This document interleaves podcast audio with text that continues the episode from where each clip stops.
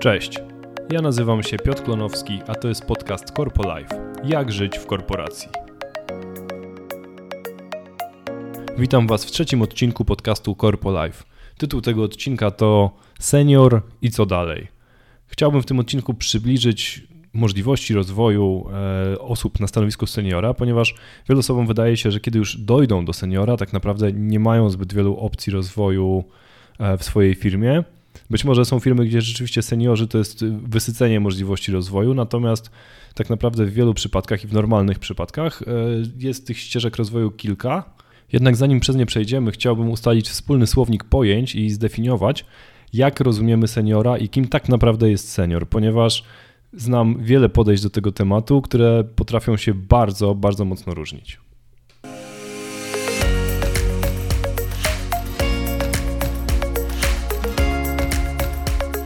Wspólnym mianownikiem chyba każdej definicji bycia seniorem są skille techniczne, tak? Senior to jest osoba, która posiada bardzo mocne umiejętności techniczne, jeżeli chodzi o język czy frameworki i rozumie je przekrojowo. Tak naprawdę potrafi je dobrze zastosować. Mówi się, że junior to jest osoba, która uczy się wzorców projektowych, mid to jest e, osoba, która wykorzystuje wzorce projektowe i senior to jest osoba, która zna te wzorce projektowe i wie, kiedy je zakwestionować i kiedy ich nie użyć. Więc tutaj jakby skille techniczne są bardzo mocnym aspektem i podstawowym. Ciężko być seniorem, nie mając y, tak naprawdę seniorskiej tej szerokiej wiedzy ze swojej dziedziny. Jednak y, w niektórych przypadkach definicja seniora na tym tylko się kończy, a to jest bardzo mocno okrojona wizja tego, tej roli właściwie, stanowiska też, ale tutaj bardziej trzeba na to patrzeć jak na rolę. Dlatego też y, uważam, nie tylko ja zresztą, wiele, wiele firm też ma takie podejście, że bardzo ważne są w przypadku seniora szczególnie umiejętności miękkie. To, jak on potrafi się komunikować z członkami zespołu, tak jak potrafi komunikować się z biznesem i też to, że potrafi y, tak naprawdę komunikować się z zespołami na zewnątrz w sposób skuteczny. E, bo co daje nam specjalista, który siedzi przez cały dzień, kodzi, robi super robotę, ale tak naprawdę robi tą robotę w oderwaniu od rzeczywistości, w oderwaniu od oczekiwań, tak naprawdę i realnych wymagań, jakie są stawiane mu przez firmę czy przez projekt. Także ważną cechą seniora jest to, że posiada on pewne podejście analityczne. To nie jest człowiek, który siada do zadanego zadania i je rozwiązuje, myśli nad implementacją, tylko on tak naprawdę myśli poziom wyżej. Powinien myśleć nad problemem i nad tym, czy tak właśnie należy go rozwiązać, czy może inne podejście będzie dobre. E, prosty przykład. Jeżeli juniorowi powiemy, że o, trzeba zaimplementować kolejkę, on usiądzie i zacznie implementować kolejkę, czytać o tym, jak to zrobić e, i koniec końców to zrobi. Kiedy powiemy to seniorowi, on powinien zapytać, a dlaczego kolejkę? W ogóle jaki jest, jakie jest zagadnienie i czemu taka właśnie implementacja została wybrana?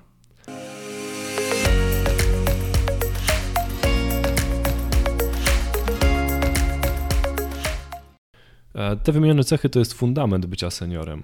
Jeżeli dodatkowo on top senior dba o juniorów w zespole poprzez przykład i poprzez opiekę nad nimi taką mentorską, to jest bardzo fajnie.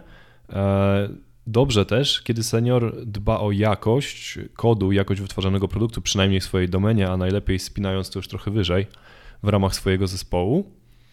E, bo kto, jeżeli nie on, tak naprawdę wyżej są osoby przeważnie tylko biznesowe, bądź gdzieś tam oderwany od tej rzeczywistości przeważnie architekt. Więc tutaj tak naprawdę na seniora spada odpowiedzialność za te rzeczy, o których nie pomyśli w zespole nikt inny, albo o których nawet inni ludzie myślą, ale nie posiadają wiedzy, która wystarczy im do tego, żeby e, temat na przykład takiej jakości kodu ogarnąć. Dodatkowo fajną cechą seniora, która myślę jest coraz bardziej ceniona, bo w ogóle w moim mniemaniu zaszła taka transformacja trochę pojęcia seniora, że kiedyś to był rzeczywiście gość, który robi super kod, i to wystarczy i tak naprawdę ktoś inny go tam nakieruje, upilnuje, jakiś project manager y, i to będzie wszystko działać.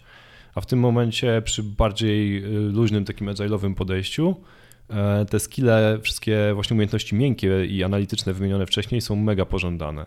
Tutaj bardzo fajną rzeczą jest też zrozumienie biznesu, tak naprawdę zrozumienie nie tylko tego, jaka jest potrzeba danego feature'a, ale w ogóle jaki jest szerszy aspekt i w którą stronę zmierza rozwój aplikacji żeby być w stanie proponować sensowne rozwiązania i dopasowywać implementację do tego, e, jakie rozwiązania tak naprawdę są oczekiwane od strony biznesu.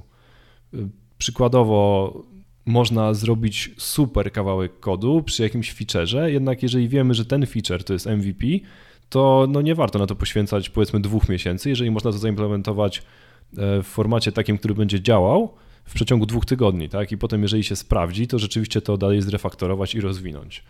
I to jest właśnie to podejście, jakim powinien wyróżniać się senior e, w zespole programistycznym.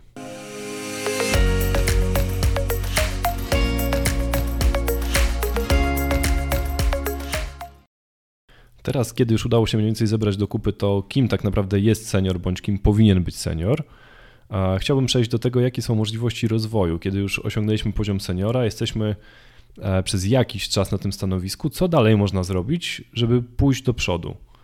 Oczywiście pierwszym pytaniem, jakie pojawia się w głowie, to jest to, jaka jest motywacja. Czy chodzi tylko o to, żeby podwyższyć swoją pensję, czy chodzi o to, żeby nabyć nowe umiejętności, czy też może chodzi o to, żeby zmienić stanowisko na jakieś inne, bardziej e, związane z większą estymą, czy bardziej pożądane przez daną osobę. Tutaj e, mamy trzy do wyboru drogi tak naprawdę. Jest droga typowo techniczna, jest droga bardziej miękka i związana z ludźmi, można powiedzieć menadżerska, e, i jest droga, która jest taka trochę na pograniczu tych dwóch wcześniej wymienionych. E, zacznę omawiać od technicznej, ponieważ ta chyba jest dla największej ilości ludzi najbardziej oczywistym e, sposobem na rozwój. I tutaj, jeżeli chcemy powiększyć swoją wartość dla firmy, co jakby w domyśle przelicza się też jakoś e, i monetyzuje na koncie pracownika, to warto pomyśleć nad y, tym, jak działa biznes, mieć jego większą świadomość i mieć świadomość tego, co robimy, dlaczego to robimy, bardziej angażować się w procesy biznesowe mm, i w podejmowanie decyzji. To tak naprawdę jest w pewnym stopniu związane z tym, że odrywamy się od kodu i nie siedzimy w tym takim czysto programistycznym mięsie, ale z drugiej strony jesteśmy dużo bardziej e, produktywni, bo często zamiast skupiać się tylko i wyłącznie na kodzie i na implementacji, e, myślimy o produkcie i mając e, jakby z tyłu głowy to, jak on się ma rozwijać, tworzymy jeszcze lepszy kod. Także firmie to daje bardzo dużą wartość i tacy ludzie też są dużo bardziej wartościowi dla firmy, za co firmy bardzo chętnie płacą, tak? Bramka numer dwa, jeżeli chodzi o rozwój na tej warstwie technologicznej, to jest pójście w bycie full stackiem, czyli jeżeli już posiadasz umiejętności backendowe na bardzo wysokim poziomie, fajnie też zainteresować się powiedzmy frontem i wiedzieć jak to się spina jedno z drugim, nie tylko na zasadzie jak do tej pory to miało miejsce pewnie ustaleń z frontami, którzy są w zespole, tylko żeby wiedzieć samemu jak to działa i móc proponować jeszcze lepsze rozwiązania. To jest de facto pozostanie na tym samym stanowisku, natomiast posiadając e, skille full stackowe, znowu stajesz się dużo bardziej wartościową dla firmy osobą. Jesteś w stanie podjąć się bardzo wielu zadań, których wcześniej jako typowy, powiedzmy, backend nie byłeś w stanie robić, tak? Także zdecydowanie, jeżeli chodzi o rozwój umiejętności, rozwój postrzegania tego, jak działa cały ekosystem i też rozwój finansowy, nie ukrywajmy, to jest bardzo dobra, bardzo dobra opcja.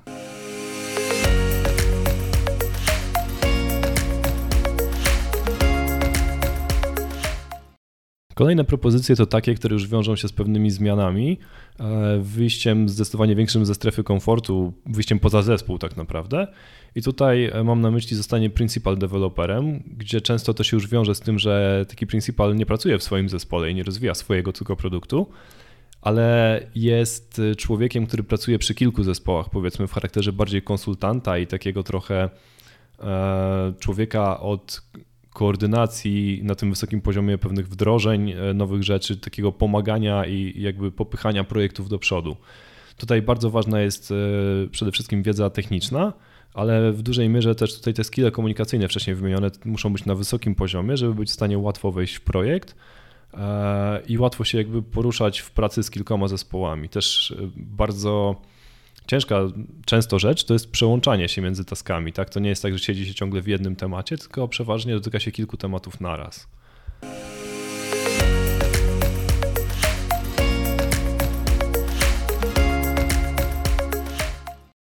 Czwarta opcja to opcja, która wydaje się być związana z największą estymą i prawdopodobnie najwyższymi widełkami, jeżeli chodzi o dochody.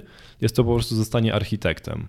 Tutaj jakby sytuacja jest taka, że architektów w firmie jest przeważnie kilku, kiedy seniorów jest kilkunastu bądź nawet kilkudziesięciu, to zależy od struktury organizacyjnej firmy. Natomiast no, cały czas ludzie zostają architektami i to, e, to jest podejście dla ludzi, którzy mają takie trochę, można powiedzieć, zamiłowanie akademickie, w sensie znają bardzo wiele rozwiązań, nie implementują ich sami, często tylko koordynują taką implementację, sugerują, oceniają, są takim ciałem bardzo mocno doradczym, ale w odróżnieniu od principal developera nie pracują tak blisko zespołów, konsultują jeszcze więcej projektów naraz i na jeszcze wyższym poziomie abstrakcji. Także architektem możesz zostać, jeżeli dobrze odnajdujesz się w UML-u, schematach blokowych, procesach i tak. Poza tym masz dużą wiedzę technologiczną.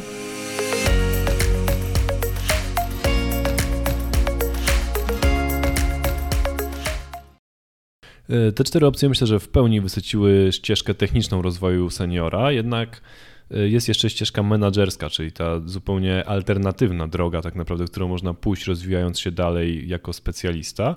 E, wiąże się ona oczywiście z podstawowym bólem dla wielu osób technicznych, czyli oderwaniem od rzeczywistości pisania kodu i od programowania na co dzień. I wiąże się ze skupieniem się tak naprawdę na dbaniu bardziej o zespół jako całość, dbaniu o poszczególnych ludzi, o ich rozwój e, techniczny i tak naprawdę osobisty też. E, I dbaniu o zespół pod kątem organizacji pracy i ułatwiania tej pracy zespołowi. Współpracy z project managerem czy z PIOS-em, zależnie od organizacji e, jakby pracy, czy to jest agile'owe podejście, czy to jest zwykły project management.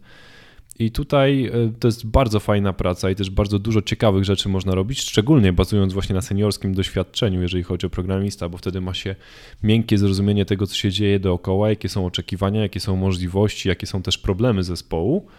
E, a z drugiej strony można bardzo wiele zrobić dla ludzi też e, wiedząc, jakby jakie doświadczenia samemu się zdobywało i co pomagało w pracy na co dzień jako programista. Tylko to jest skierowane zdecydowanie do osób, które jakby pogodziły się z tym już, czy godzą się z tym, że nie będą tworzyć oprogramowania same własnymi rękami, a bardziej będą wytwarzać to oprogramowanie jako zespół i właśnie ta grupa ludzi jakby będzie tworzyć produkt.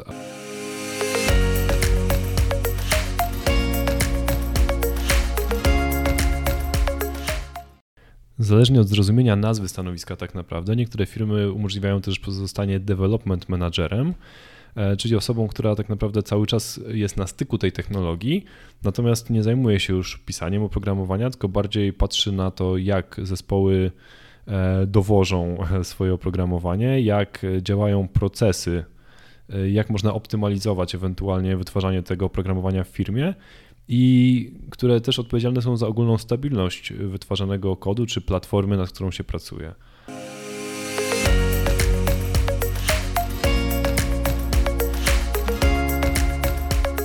W niektórych firmach funkcjonuje pozycja taka jak tech lead. To jest połączenie dwóch ścieżek, ścieżki technicznej i troszeczkę ścieżki menedżerskiej. Tech lead głównie odpowiada za E, prowadzenie zespołu pod kątem technologii, rozwoju tej technologii, tak trochę jak principal developer, ale z drugiej strony przejmuje też pewne cechy tym lidera, tak naprawdę zależnie od firmy jest to więcej bądź mniej tych cech. E, na pewno są to rzeczy administracyjne związane z pilnowaniem urlopów, akceptacją szkoleń czy wszystkimi innymi typowo organizacyjnymi tematami, ale też jest pewna część tej pracy taka, która polega na dbaniu o atmosferę w zespole, dbaniu o fokus tego zespołu i tak naprawdę pilnowaniu tych troszeczkę aspektów miękkich. Także to myślę, że jest dobra opcja dla osób, które nie chcą rezygnować z technologii, a z drugiej strony chciałyby troszeczkę pójść w stronę właśnie ścieżki menedżerskiej.